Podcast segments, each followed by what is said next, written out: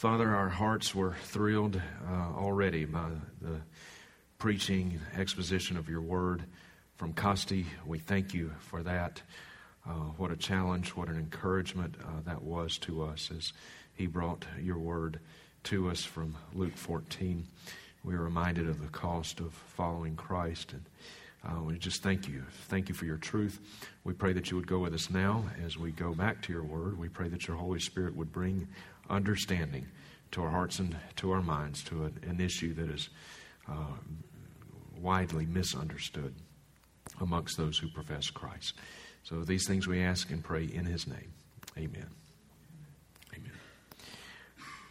Okay, dear ones, this message is entitled, Do Not Hinder Them, a Biblical and Theological Understanding of Childhood Conversion. I want to address what I believe is an issue that represents one of evangelicalism's, whatever that word means nowadays, but we don't have a better one. So evangelicalism's, one of its most dramatic departures from biblical doctrine and biblical practice, and that is the practice of baptizing very, very young children. Now, I am teaching from a credo-baptistic standpoint. In other words, I do not believe that the Bible teaches infant baptism. So when I say baptism, know that I am assuming, presupposing that we're all on the same page here. I want you to know from the position from which I teach that I believe that the New Testament is very clear that only believers are baptized, not infants, not babies, believers, people who have made a credible profession of faith in Christ. It is those and only those people who are to be baptized. And growing up Southern Baptist, I can tell you that if a child reached age 9 and had not yet stirred the baptismal waters, people start wondering, what's wrong with that kid? You know, if you're 9 years old and you haven't been baptized, you're over the hill in Southern Baptist churches. It is routine to baptize children 5, 6, 7, 8, 9 years of age. The Southern Baptist Convention a few years ago did a study because they were very alarmed by the declining baptismal rates that they were seeing amongst the SBC churches. And so they commissioned a study, and they did about a 2-year-long study about why this was the case and what they could do about it. And as part of the results of their study, they found that the only age group that was showing an increase in the baptismal rates rather than a decline, the only age group that was showing an increase in the baptismal rates was age 5 and under. 5 and under. I have a Baptist pastor friend of mine back in Oklahoma. He said, as Baptists, we don't believe in infant baptism. We just practice it. Well said. I want us to look first at what the Bible teaches about the nature of children. You don't have to go to some psychology book to learn about the nature of children. We all know how children are by simple common sense and observation. But the Bible also has a great deal to say about the nature of children. Number one, children are easily tossed to and fro. Ephesians chapter 4, verse 14. The Apostle Paul says, we are no longer to be like little children, tossed to and fro, carried about by every wind of doctrine, by the trickery of men. The Apostle Paul, writing under the inspiration of the Holy Spirit of God, says that children are easily tossed to and fro. They're easily tossed to and fro. This is not written there by mistake. This is not there to just take up the white spaces. This is from the Holy Spirit of God. The Holy Spirit of God teaches us that children, by their nature, are easily tossed to and fro. And parents, you know this to be true. We all know this to be true. You can tell a little child just about anything you want to tell him, and he or she is going to believe it. What captures a child's attention one week may be completely disinteresting to them the next week. They're easily tossed to and fro. Also, children think very concretely. Children don't have the capacity to think in abstract thoughts, really. They think very, very concretely. You remember the Good Morning America show years ago when I was growing up, and my parents would wake me up and my sister Kelly up and get us up and get us ready for school that day. And my mom would fix them some breakfast, and a lot of times she had the TV on watching Good Morning America. And I can remember Willard Scott. Remember Willard Scott, the weatherman? And Willard Scott would come on to do the weather forecast, and he would give the general weather forecast for the entire nation. Well, my parents have a house. They still live in the same house in which I was raised, but their address is number 8 Great Lake Road in Vicksburg, Mississippi. Deep South, Vicksburg, Mississippi. Great Lake Road. And from time to time, I would hear Willard Scott talking about what the weather was doing in the Great Lakes region.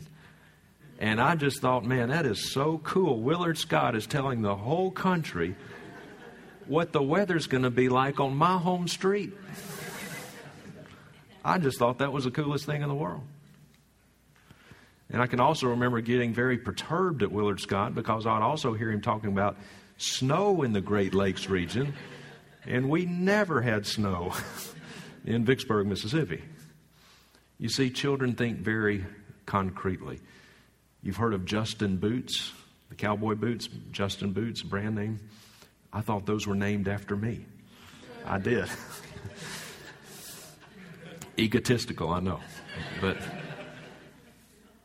such is the mindset of a child. Okay, they think very concretely. They don't think in abstract terms. They have very little life experience to fall back on. Okay? A child does not have the needed life experience to be able to evaluate things and make difficult decisions about weighty matters of life. They just do not have that ability. Childish thinking and reasoning. Childish thinking and reasoning. 1 Corinthians chapter 13, verse 11.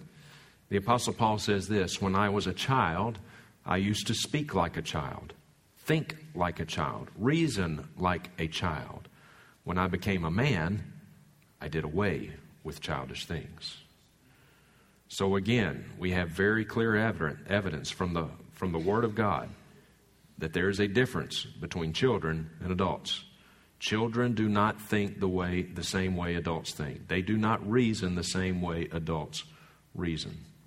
There is a difference. I want to show you a video clip. This is from a quote-unquote church in Tampa Bay, Florida. This is pastored. I hate to even use that term because this man is not a pastor and he does not have a church. But this is from Rodney Howard-Browne's church. Rodney Howard-Browne is a man who not so humbly refers to himself as the Holy Ghost bartender, but he has a church in Tampa, Florida. He's Word of Faith, Prosperity. And of all of the clips that I have in my seminar, and I have dozens and dozens of jaw-dropping heretical clips, this clip might anger me just about as much as any of them do. But watch this from Rodney Howard-Browne's church. Watch this little girl that they have on stage. Watch this. Come on. Well,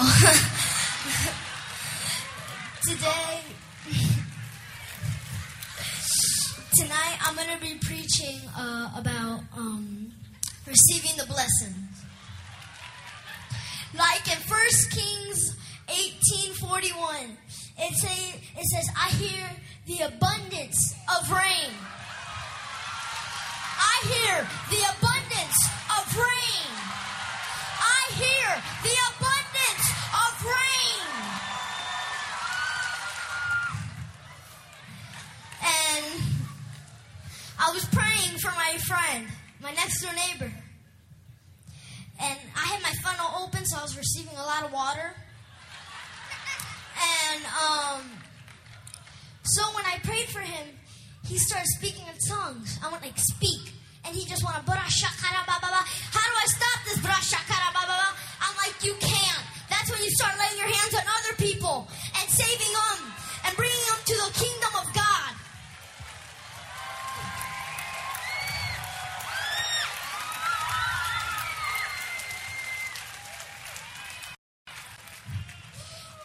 in John 3:30, it says you need to... Sorry, I'm drunk right here. Oh. You need to... and they'll just receive it in Jesus' name. Hallelujah. Pray in other tongues every day. Come on. Lord, I thank you that they'll just receive tongue. That man there was the wolf, Rodney Howard-Browne. I'm not mad at that little girl. I am very angry at that wolf that masquerades as a pastor named Rodney Howard-Browne. I am very angry at all of those ridiculous adults in the church that thought that was a good thing. Every biblical parameter there is on preaching, every biblical parameter there is on being having a position of spiritual authority in the church, every biblical parameter there is on the gift of tongues, the gift of languages, was just broken. That made a mockery out of God's word. I'm angry at the adults who should know better. I'm not angry at that little girl. That little girl's what, probably 11, maybe 11, 12 years old. She has no idea what she's doing. No idea. What is she doing? She is simply modeling, she is aping what she has seen practiced before her. She's seen this done in the church. She's learned it from her parents. She's learned it from everybody else in the church. And she's just aping what she's seen.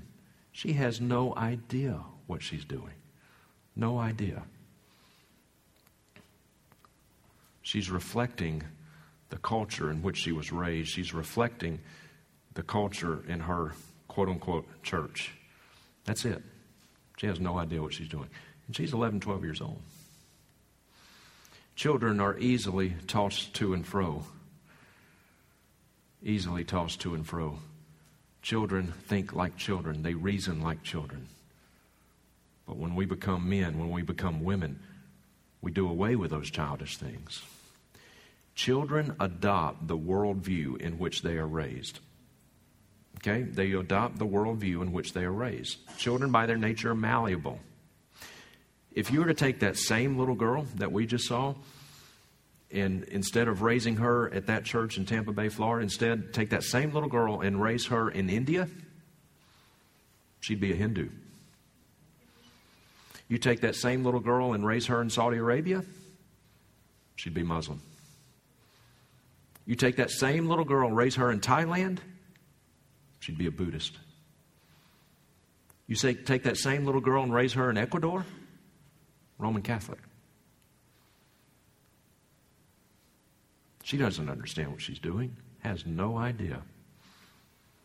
Be very, very, very careful. When your little 5, 6, 7, 8, 9-year-old child comes up to you and says, Mommy, Daddy, I want to be saved. Or I've asked Jesus into my heart, I want to be baptized. Be very, very, very careful. When you look through the language of salvation in the New Testament, it is rather adult-sounding language, is it not? Take up the cross. Jesus said, and we've already heard this morning, we are to deny ourselves, we are to take up the cross. Now, we have really lost sight of the impact of those words living in the United States of America in the 21st century. Today, when we think of taking up the cross, most of us just think of kind of making it through some tough times. Just kind of, taking things on the chin, but you pull yourself up by your bootstraps and muscle through, and you just make it through some tough times. I've had a few people over the years come up to me, and they say, Justin, you bear your cross well, referring to my handicap. Dear friends, my cerebral palsy is not a cross. Your cancer is not a cross. Arthritis is not a cross. Losing your job is not a cross. Having your house burned down, that's not a cross. Are those tough times? Yes. Are those trials? Yes. Is that what Jesus meant when he said, take up the cross? Not at all. When Jesus said, take up the cross 2,000 years ago, dear ones, people knew exactly what he meant. because they had seen crosses in action. They knew what a cross was. A cross was a place of death. A cross was an instrument of execution. And Jesus was saying, you must be willing to die for the gospel if called upon to do so. It's a high bar. We are to deny ourselves. Self-denial. That word for deny oneself, it's the same word that is used to describe Peter's denial of Christ.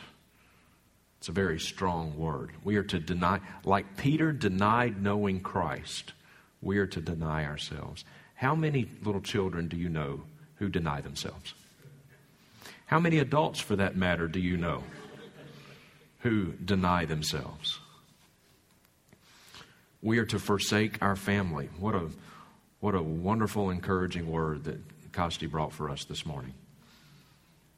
And I don't really know that I can add anything to it. But Jesus says, if you do not hate your own father, mother, wife, sisters, brothers, even your own life, you cannot be my disciple. And as Costi said, that does not mean that we hate members of our own family. But what it does mean, it means that if we truly belong to Christ, if we are in union with the Lord Jesus Christ, then our love for Him, our devotion to Him should be so complete, so unconditional, that even the love and devotion that we have for members of our own family would look like hatred by comparison. By comparison. That's a high bar. But friends, we can't pretend like Jesus didn't say these things. He did. He did say to deny yourself. He did say, take up the cross. He did say that if called upon to do so, we even have to forsake members of our own family. And we read Matthew 10, we read Matthew 12, how Jesus said, I did not come to bring peace, but a sword. And your enemies will be members of your own household. And we read that and we just kind of gloss over it. Oh, yeah, maybe that's for somebody else. It's not always for somebody else. Costi knows that. Very adult-sounding language, the language of salvation in the New Testament. The New Testament uses adult metaphors in describing conversion, being in union with the Lord Jesus Christ, adult metaphors. If you are a Christian, the Bible says that you are a soldier. 1 Timothy 1:18, we are to fight the good fight. 2 Corinthians 10:4, we are to wield weapons of warfare. Used as a metaphor of being a soldier. We don't send little kids off into battle, do we? Not only do they lack the physical ability, but they lack the mental maturity to go and do battle. We don't send little kids into battle. Also, we are to be slaves. If you are in union with the Lord Jesus Christ, you are His doulos. You are His slave. This is adult metaphors. And also, we are the bride of Christ. We are betrothed to Christ, 2 Corinthians 11. We are His bride. This is adult-sounding language. If your little girl were to come home from school one day, your little 7, 8, 9-year-old girl were to come home from school one day and say, Mommy, Daddy, Billy's my boyfriend, and Billy and I are going to get married. Would you think that that was cute? Of course, that's cute. Would you think that your little girl is sincere in her desire to marry Billy? Actually, she would be sincere.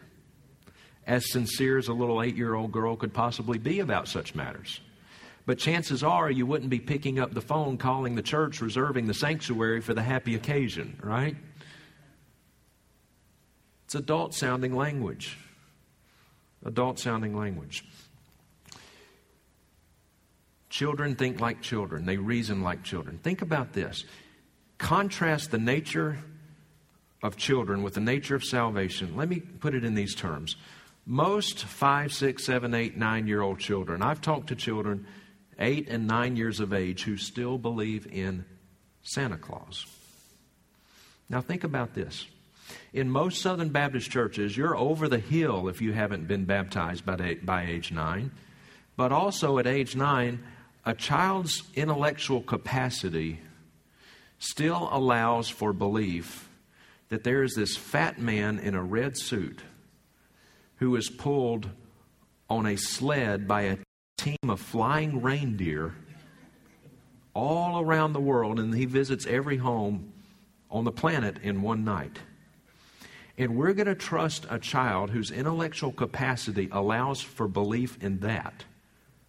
We're going to trust that same child to be able to wrestle with sin, righteousness, the futility of good works, the holiness of God, eternality. I can still remember, I can see it in my mind's eye right now, the very first time that it ever really registered with me that I was not guaranteed with 100% certainty that I would see tomorrow. It was in the 5th grade in Mrs. Johnson's science class. And I can remember she made this comment off the cuff, and she said, "We don't know that we're going to live tomorrow. Some of you might get killed in an accident riding home on the bus." And I thought, that was the first time it ever dawned on me that I wasn't 100% guaranteed that I would see the next sunrise.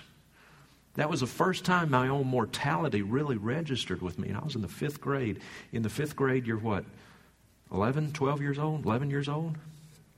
Do you know when I was baptized first time? When I was 7. And my own mortality didn't even register with me until 4 years later. It's a real disconnect between what we are doing in our churches and what we see in the New Testament. I want to say this. I think most all of us in here would have very much affirmed the sovereignty of God in salvation. I am a big believer in the sovereignty of God in salvation. You have to do some real gymnastics with the text to get around the doctrine of election in the Word of God. All that the Father has given me will come to me. John 6:37. Not some may come. All that the Father has given me will come to me. Acts 13:48. As many as were appointed unto eternal life believed. The sovereignty of God is all throughout the Bible. But you know what else is all throughout the Bible? The responsibility of man. That's in there too. That's in there too. Just one example. Luke 14:28. For which one of you, when he wants to build a tower, does not first sit down and calculate the cost to see if he has enough to complete it? The Bible affirms the sovereignty of God in salvation. It also affirms the responsibility and the accountability of men. Both of these things are true. Now, that may seem irreconcilable to our fallen, finite minds, but the only reason it seems irreconcilable is because our minds are indeed fallen and finite. The Bible teaches both. Both are true. There will be a cost to following Christ. Salvation is free. Salvation is free. Discipleship is not. 2 Timothy chapter 3, verse 12. All those who desire to live godly in Christ Jesus will be persecuted. Notice this text does not say some who live godly in Christ Jesus may be persecuted. It says all who live godly in Christ Jesus will be persecuted. And dear friends, there are no exception clauses there unless you live in the United States of America. Now, we don't face in this country hard persecution. Okay, we don't live in North Korea. We don't live in Iran or Syria. We don't live in a country that is overtly persecuting in a physical way Christians. Not yet, anyway.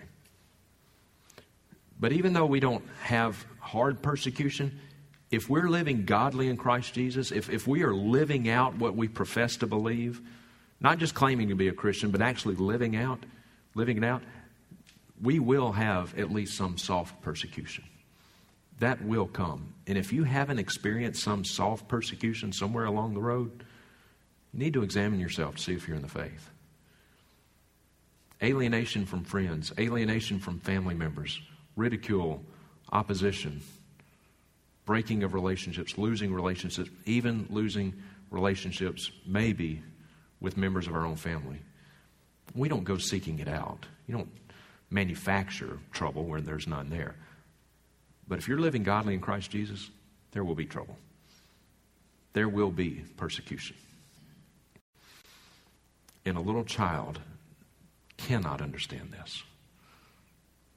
Now, I want to look at one verse that is often used in support of baptizing children. And I deal with this much more in depth in my book. But Luke chapter 18, verse 16, Jesus says, "Permit the children to come to me and do not hinder them, for the kingdom of God belongs to such as these." This verse is often used in support of encouraging children to, quote unquote, ask Jesus into their heart and make a profession of faith and get baptized at early ages. Now, upon first reading, it might seem that that would be a compelling case, but not when you break it down and look at it. The term here, the word here for children in the Greek is the word paideon. And paideon denotes not older children, it denotes young children. And we know that not only from the meaning of the word itself, but we also see this because there is a parallel account of this in Mark's Gospel, chapter 10, verse 16. Parallel account, and Mark's Gospel adds the detail that Christ took these paideons, he took them in his arms. So these are young children. These are small children. These are toddlers. Maybe not infants, but they're young children. You don't scoop up a 14-year-old in your arms. You know, these are young children. So, permit the young children to come to me and do not hinder them, for the kingdom of God belongs to such as these. That's an important phrase, to such as these. Dear friends, there is a big difference between a childlike faith and a childish faith. Okay? Big difference between a childlike faith and a childish faith. The point that Jesus was making is this, is that children are completely dependent upon their parents for their physical well-being. Completely and totally dependent upon their parents. A little child does not go off and get a job. A child does not pay the mortgage, pay the rent. A child doesn't fill out tax forms. A child doesn't go and get the transmission fixed in the car. Children don't do these things. They can't provide for themselves. They're completely and totally dependent upon their parents for their physical well-being. In the same way, you and I are completely and totally dependent upon God for our spiritual well-being. A child brings nothing to the table. A child doesn't contribute. You and I contribute nothing. We bring nothing to the table. Our works are as filthy rags. The only thing that you and I contribute to our salvation is our sin. That's it. That's the point. The point that Jesus was making is just that. That children bring nothing to the table. You and I bring nothing to the table. The kingdom of God belongs to such as these. Those who recognize their own spiritual bankruptcy. That there's nothing that they can do to earn God's favor. That's the point he was making. This is not a verse in support of baptizing young children. Not at all.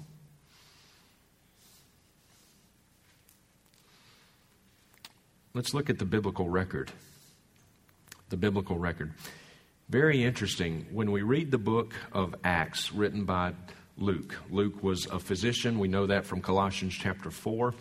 He was a physician. And as a physician, Luke was a man of great detail.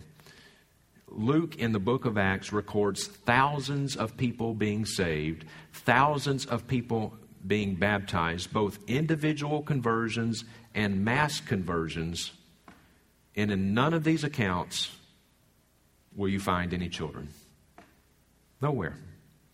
Nowhere. Thousands of conversions, not one of them refer to children. Children are mentioned 22 times in the first 5 books of the New Testament. So it is not that children were not present. Undoubtedly they were. They're mentioned 22 times in the first 5 books of the New Testament. So they were there. It's not that they were absent. They were there. But a child is never baptized in the New Testament. Not only do we not see any children being baptized in the New Testament, we do not even see any children being referred to as a disciple. Without exception, Luke always uses the term for adult man, aner, and adult woman, gune. You don't see any paideons being baptized. You don't see any paideons being referred to as children. Adult man and adult woman, aner and gune. This is what you see in the book of Acts. In fact, the youngest example that we have of a conversion in the New Testament is Timothy. You remember Timothy. Paul met Timothy on his first missionary journey in the town of Lystra. And the Bible says that Timothy was taught the scriptures by his mother and grandmother, Eunice and Lois. He was taught the scriptures from an early age. And so Timothy had a background of Bible knowledge, Old Testament Bible instruction. Paul met Timothy in Lystra, modern-day Turkey, on his first missionary journey, shared the gospel with him. Timothy was converted. And then we read in 1 Timothy, Paul says to Timothy in 1 Timothy, he says, "Let no one despise you for your youth." Now, when we read that, we think that Timothy, we think of Timothy as a boy. Let no one despise you for your youth, or maybe a teenager. Do you know Paul wrote that to Timothy 15 years after Timothy was converted? Timothy was converted somewhere between age 17 and 20. That's our best understanding. Between 17 and age 20. So he was an older teenager. And 15 years later, Paul's writing to Timothy and says, "Let no one despise you for your youth." So when Paul wrote that to Timothy, "Let no one despise you for your youth," he wasn't a teenager. He was a man in his early to mid-30s. Timothy is the youngest example we have definitively of anyone being converted in the New Testament. Now, briefly say something about the age of accountability. People ask this, well, is there an age of accountability? And if there is, when is it? The Bible does not state children become accountable for their sins at age so-and-so. You won't find that in the New Testament. But I would commend a good book to you written on this subject entitled Safe in the Arms of God, written by John MacArthur. Basically, the book is dealing with what happens to babies and children who die, you know, at early ages, or what happens to them. And as the title implies, he says that that they are safe in the arms of God. And I believe that that is what the Bible teaches. Children, young children, even miscarriages, abortions. Because as soon as fertilization takes place, that's a person. Okay? That's a person. And so whether it's through a miscarriage, whether it's through an abortion, or a child who dies in an early age from whatever reason, MacArthur makes the point that the Bible teaches that they are safe in the arms of God. And I believe he's right on that. It is not that children are not born with a sin nature. They are. We come out of the womb as little sinners. We are sinners by birth, by nature, by choice. But the Bible also speaks of suppressing the truth and unrighteousness. Romans 1:18.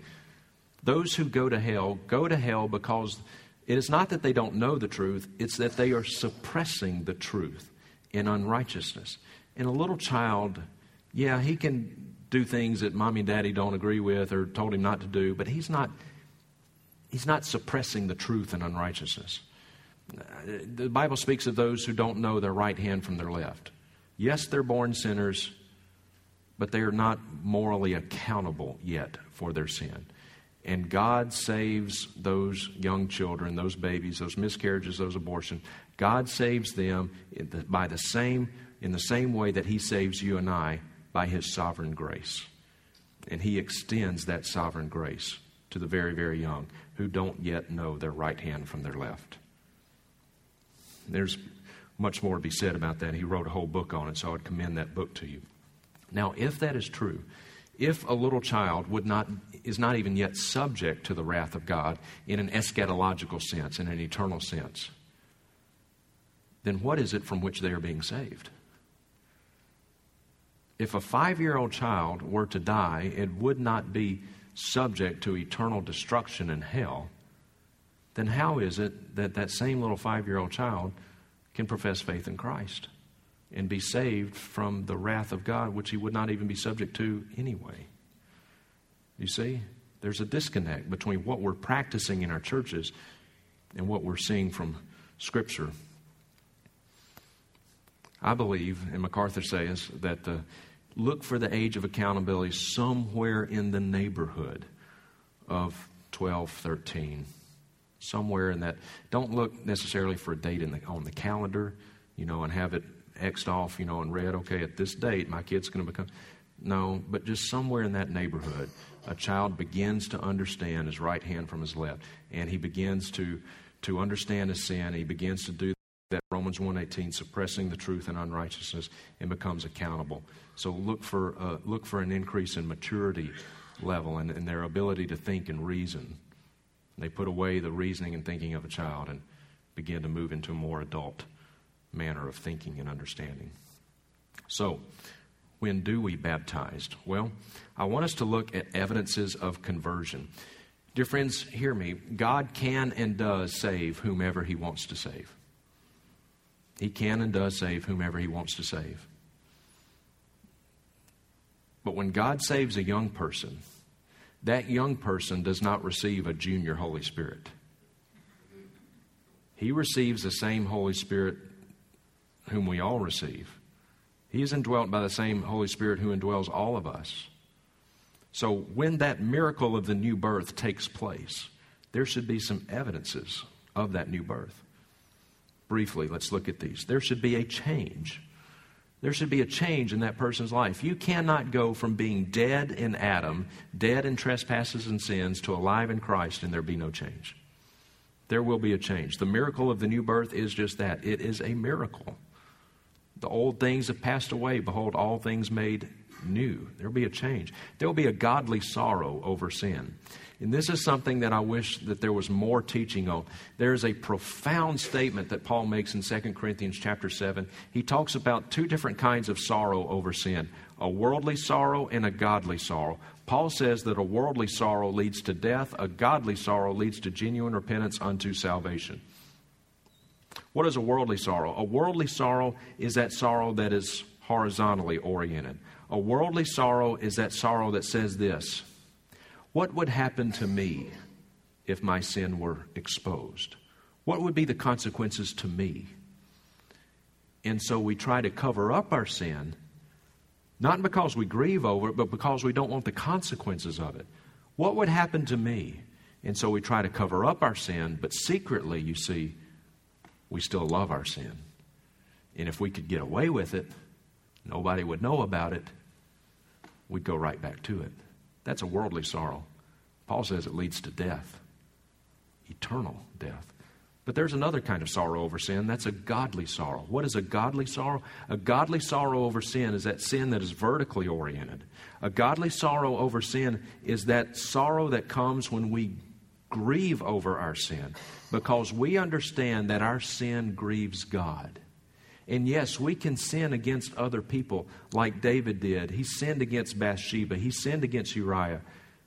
But in Psalm 51, what did he say? Against you and you alone, O Lord, have I sinned. He said, my sin is ever before me. He knew that he had sinned against God, that his sin was first and foremost against God. He grieved over his sin after he was confronted by Nathan. Nathan said, you are the man. He was broken over his sin. He grieved over it. Against you and you alone, O Lord, have I sinned. And we grieve over our sin because we do not want to grieve God, his person. There is a difference as wide as all of eternity between a worldly sorrow and a godly sorrow over sin.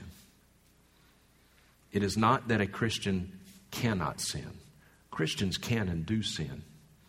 1 John 1:9, if we confess our sins, he is faithful and just to forgive us our sins and cleanse us from all unrighteousness. That verse is often used as an evangelistic passage. It's not. In and of itself, it's not an evangelistic passage. Paul was writing that to believers. If we can, that's a relational forgiveness. Excuse me, did I say Paul? John. John was writing that to believers. It's a relational forgiveness. A Christian can and does stumble into sin, but a Christian does not swim in sin. He does not enjoy sin. He does not relish sin. He does not look for opportunities to sin. When he sins, it grieves him. And dear friends, just as much as we should want a Savior from hell, we should want a Savior from our sin. So many people are looking to Christ just for a get-out-of-hell-free card. I would submit to you, if that is your only motivation, I'm not saying that that's not part of it. It is. We should fear God. We should fear hell. But just as much as we should want to escape hell, we should want to escape our sin. godly sorrow, repentance, genuine repentance. Genuine repentance comes when God grants repentance. Genuine repentance is granted by God. 2 Timothy 2, Acts chapter 5, Acts chapter 11, God grants repentance. And when God grants repentance, there will be fruit in keeping with repentance. There will be fruit in keeping with repentance. John the Baptist says, therefore, bear fruit in keeping with repentance. Paul said to King Agrippa, I kept declaring, King Agrippa, that all men everywhere should repent and turn to God, performing deeds appropriate to repentance. There will be deeds, there will be fruit in keeping with repentance. And when genuine repentance is granted by God, that change, that repentance, that fruit, it will be evidence. It will be evident to everyone around that individual. The people that know that individual who has been saved, been granted repentance, they'll be able to see that change. They'll see that fruit. The church body will see that fruit. Godly affections. If you have been saved, if you are in union with the Lord Jesus, you will have godly affections. Once we are in Christ, we will begin to hate the things that God hates, and we will begin to love the things that God loves. Personal holiness. 1 Corinthians 6, Paul gives us that long list of sins. He says, do not be deceived, for neither fornicators, nor idolaters, nor adulterers, nor effeminate, nor homosexuals, nor revilers, nor drunkards, nor swindlers, nor covetous will inherit the kingdom of God. And then Paul says, and such were some of you. Notice the past tense. You were those things. You're not anymore. You were. Such were some of you. And then he says, but you were washed. You were sanctified. You were justified. Notice those three terms: washed, sanctified, justified. The two bookend terms, washed and justified, deal with the new birth, regeneration. And right in the middle, what do you have? Sanctified, sanctification. Those whom God saves, He sanctifies. There are no exceptions to that. There are no exceptions to that. If you have been saved, you have been sanctified. And we are to be growing in the grace and knowledge of the Lord Jesus Christ. And our lives should be marked by an increasing pattern of holiness over time, decreasing pattern of sin. Now, do we stumble? Yes. Do we go through spiritual valleys? Yes. But over time, there should be a decreasing pattern of sin in our lives and increasing pattern of holiness. We should have a hunger for the Word. If you are in Christ, you are indwelt by the Holy Spirit of God. And one of the fruits that He will bear in your life, He will create in you a desire to read and study His Word. You'll have that hunger. You will hunger for the milk of the Word like a baby hungers for milk. He'll create in you that desire to go to God's Word, to read it and study it, and thereby grow in the grace and knowledge of the Lord Jesus Christ. We are to hunger for the Word of God. And when we hunger for God's Word, when we read God's Word and we study God's Word, guess what one of the fruits will be? We will have an increasing level of discernment. Romans chapter 1, 28 through 32 is a very sobering passage of Scripture.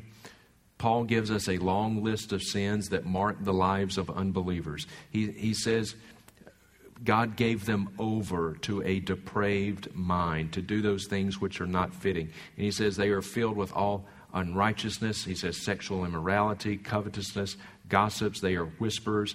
They hate God, murderers, sexually immoral. A list of horrific sins. And right in that same list of sins, you see this sin, undiscerning. Undiscerning. That's sobering. In that same list of sins, that passage that marks the lives of unbelievers, the unregenerate, people who have been given over, murderers, haters of God, people who invent evil things, the sexually immoral, undiscerning. Because when we are saved, we are indwelt by the Holy Spirit of God. He cultivates in us that desire for God's Word. When we read and study God's Word, the Holy Spirit of God illumines the meaning of His Word to us. And over years of doing this, as we read and study and understand God's Word, guess what we're going to get? We're going to get discernment. You're not going to be able to avoid it any more than you would be able to avoid getting wet when you jump into a swimming pool. It's going to happen. Now, we're not talking about brand new Christians, someone who has just been saved and they've got no background of Bible instruction or Bible knowledge. You know, somebody like that has just come to Christ right out of the gate. They're not going to have a great deal of discernment immediately. They should have a little bit. They should have some, but not a lot, especially if they don't come from any kind of a theological background or Bible instruction background. Clean slate, they're not going to have a lot of discernment right out of the gate. But you know what? As time goes on and they read this book, they're indwelt by the Holy Spirit of God. They begin to understand this book. They're going to get discernment. I had a gentleman email me a few years ago. He was very angry at me for my teaching. And he said that he and his wife are in their early 70s. And he said, my wife and I have been saved for over 50 years. He said, we love Joel Osteen. And I responded to him. I said, sir, I'm concerned for you. You claim to have been saved for over half a century, and you like Joel Osteen? Something's wrong. Dear friends, the Holy Spirit of God is not a weakling. He's strong. Those whom he saves, he sanctifies. He loves us too much and he loves Christ too much to leave us in deception. You cannot be indwelt by the Holy Spirit of God for half a century and think Joel Osteen's a good preacher. I know people who have been saved for months, weeks, who are able to tell that. Something's wrong. Something's wrong. A love for the brethren. One of the great joys that has been mine in preaching is I have been all over the world. I've been in, I think, 26 different countries now, preaching and teaching. And it doesn't matter where I am. It doesn't matter what country I'm in. It doesn't matter what color people's skin is. It doesn't matter what language is spoken, what the culture is. It doesn't matter how much they have or how little they have. None of those things matter. When I am with like-minded believers, there is an instant bond. There is an instant affection. There's a kindred spirit there. And it's just there. You just know it. And all of those superficial differences, they melt away. And I love these people. I love them because they're my family. And some of you have experienced this. They're our family. A love for the brethren. That is something that only the Holy Spirit of God can cultivate. There will be people from every tongue, tribe, and nation in heaven. A love for the brethren. Love for the brethren. A steadfastness in temptation and persecution. One of the marks of a genuine believer is a genuine believer will have the ability via the indwelling of the Holy Spirit of God to resist temptation and to stand strong in the midst of persecution. Again, not sinless perfection. It's not that we don't stumble into sin, but we don't swim in it. How does a person handle temptation, real temptation? And dear friends, you're not going to tempt a 6-year-old boy. You're not going to tempt a 7-year-old boy with alcohol and pornography or premarital sex. You're not going to tempt a 6, 7-year-old kid with that. Now, you add 10 years to that age, then it's a different ballgame.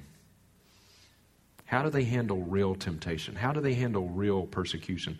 And dear friends, you're not going to be able to tell that when a child is small. You're just not. You're just not. You won't know that until later,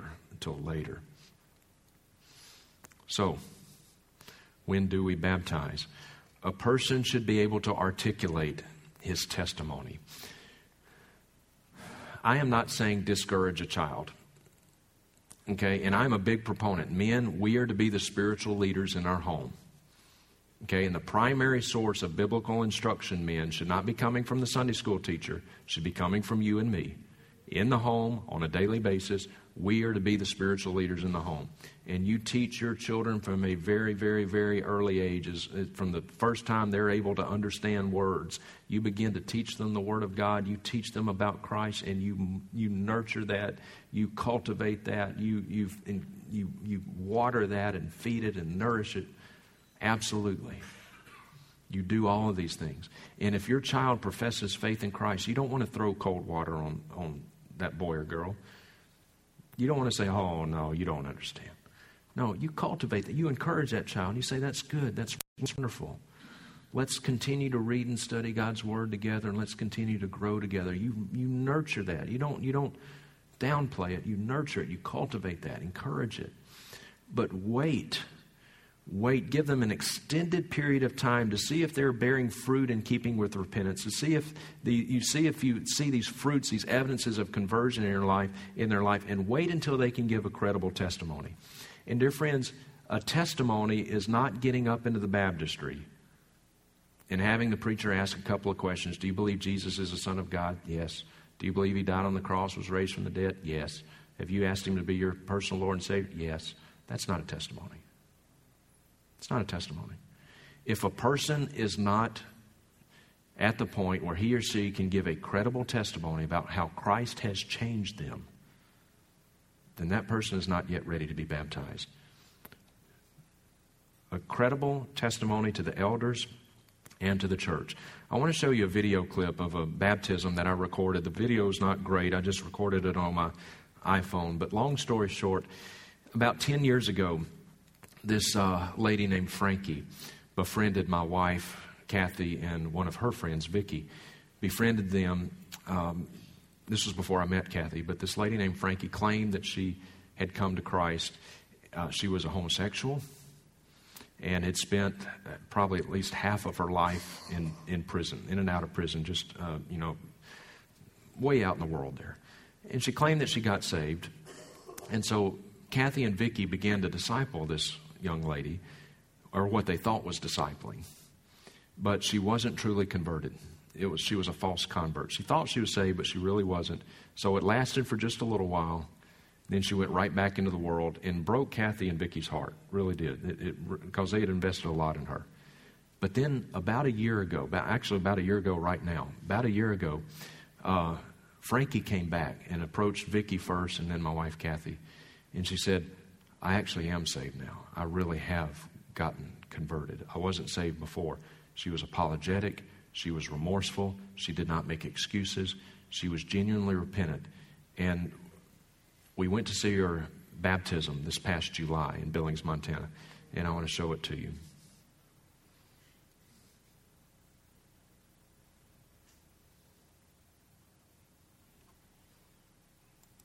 And today it's my privilege and my pleasure to baptize someone who's come to faith in Christ several months ago.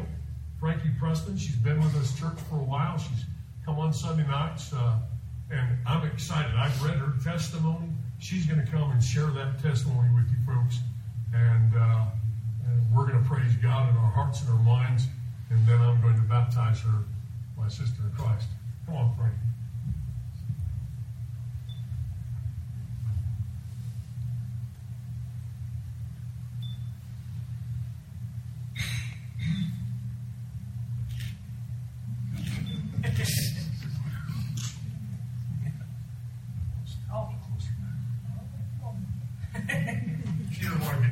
Yeah. Okay, so here's my testimony. As King David said in Psalms 51:5, behold, I was brought forth in iniquity, and in sin my mother conceived me. Committing every sin imaginable, I was a homosexual for most of my life. I was violent, angry, self-indulged, and in latter years a drunk. Physically alive, yet spiritually dead. A certain event in November of 2016 had me feeling angry, unforgiving, and I isolated myself for several days and nights, remembering the street evangelist Ray Comfort from two Bible-believing women who tried to disciple me in 2008. I looked him up on YouTube and watched several of his videos. I had heard the gospel in the past, but never grasped it. Ray's bold approach in telling people that they will go to hell for breaking God's law, but that Christ died on the cross and on the third day rose again to pay the penalty for guilty sinners, and if they repent and put their trust and faith in Him, that they would be saved. I finally understood that I had sinned against a holy God, that my sin was an offense to Him. Just as in John 9, where Christ gave sight physically to the blind man, he gave me sight spiritually and guided me to the knowledge of truth. As it says in Romans 10:17, so faith comes by hearing, and hearing by the word of Christ. My prayers went from asking God to forgive and save me to asking him to help me forgive the person who offended me. As days, weeks, and months have gone by, I find myself continuing in repentance and forgiving easier and praying more for the lost, and at times sharing the gospel, passing out tracts.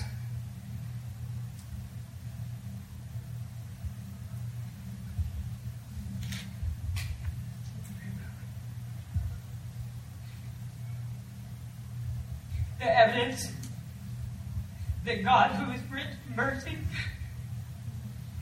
called me out by name, by his grace,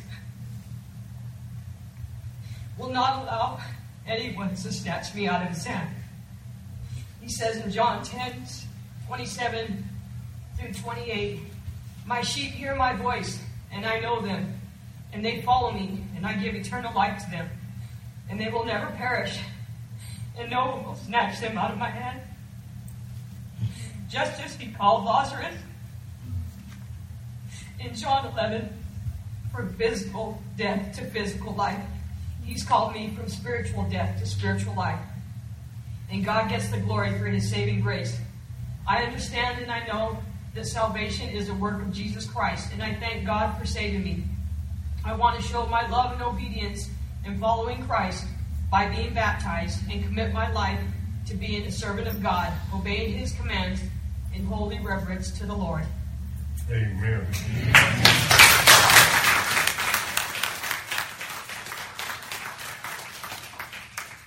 What a testimony. Well, Frankie, and I've already heard it, but is it your testimony that Jesus Christ is Lord of all? Yep. Is it your testimony that he is your Lord and personal Savior? Yep. And it is your desire and commitment today, before these many witnesses, to follow him faithfully the rest of the days of your life. Yep. And based on your testimony before these many witnesses, I'm going to baptize you, my sister, in the name of the Father, and the Son, and the Holy Spirit, buried in likeness of his death, and raised in likeness of his death.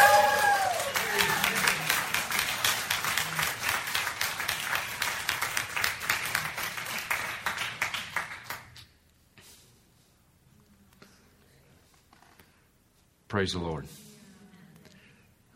That's what conversion looks like.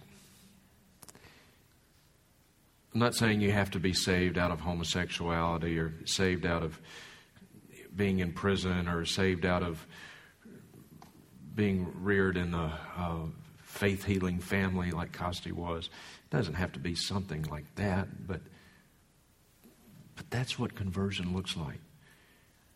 We are all indwelt by the same Holy Spirit, and he changes us. And if you have been saved by Christ, you should be able to give a credible testimony about how he did that and the change that he has wrought in you. And if a person is not yet ready or cannot give a credible testimony, you don't have to know the day and the hour. You don't have to know, I was saved on March the 9th and in 1979. I remember what I was wearing. It doesn't have to be that. But you should be different now than you were before you came to Christ. You should be able to give a testimony to the grace of God in your life. And if a person can't do that, regardless of his or her age, not yet ready to be baptized. I love it when churches do that. Don't just ask a person a few questions.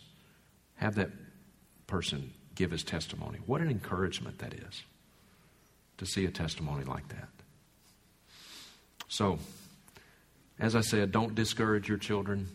Encourage your children. But wait. Wait on their baptism. If your child professes faith in Christ on a Tuesday, you don't have to get that child into the baptistry the next Sunday morning. Wait. Give them an extended period of time. Extended period, especially if you're dealing with a young child. Extended years. And see if they bear fruit in keeping with repentance. Baptism doesn't save. Your child is not going to lose his or her salvation. Give them an extended period of time. It's what we see in the New Testament. It's what we see modeled for us. It's in keeping with sound biblical doctrine. Wait.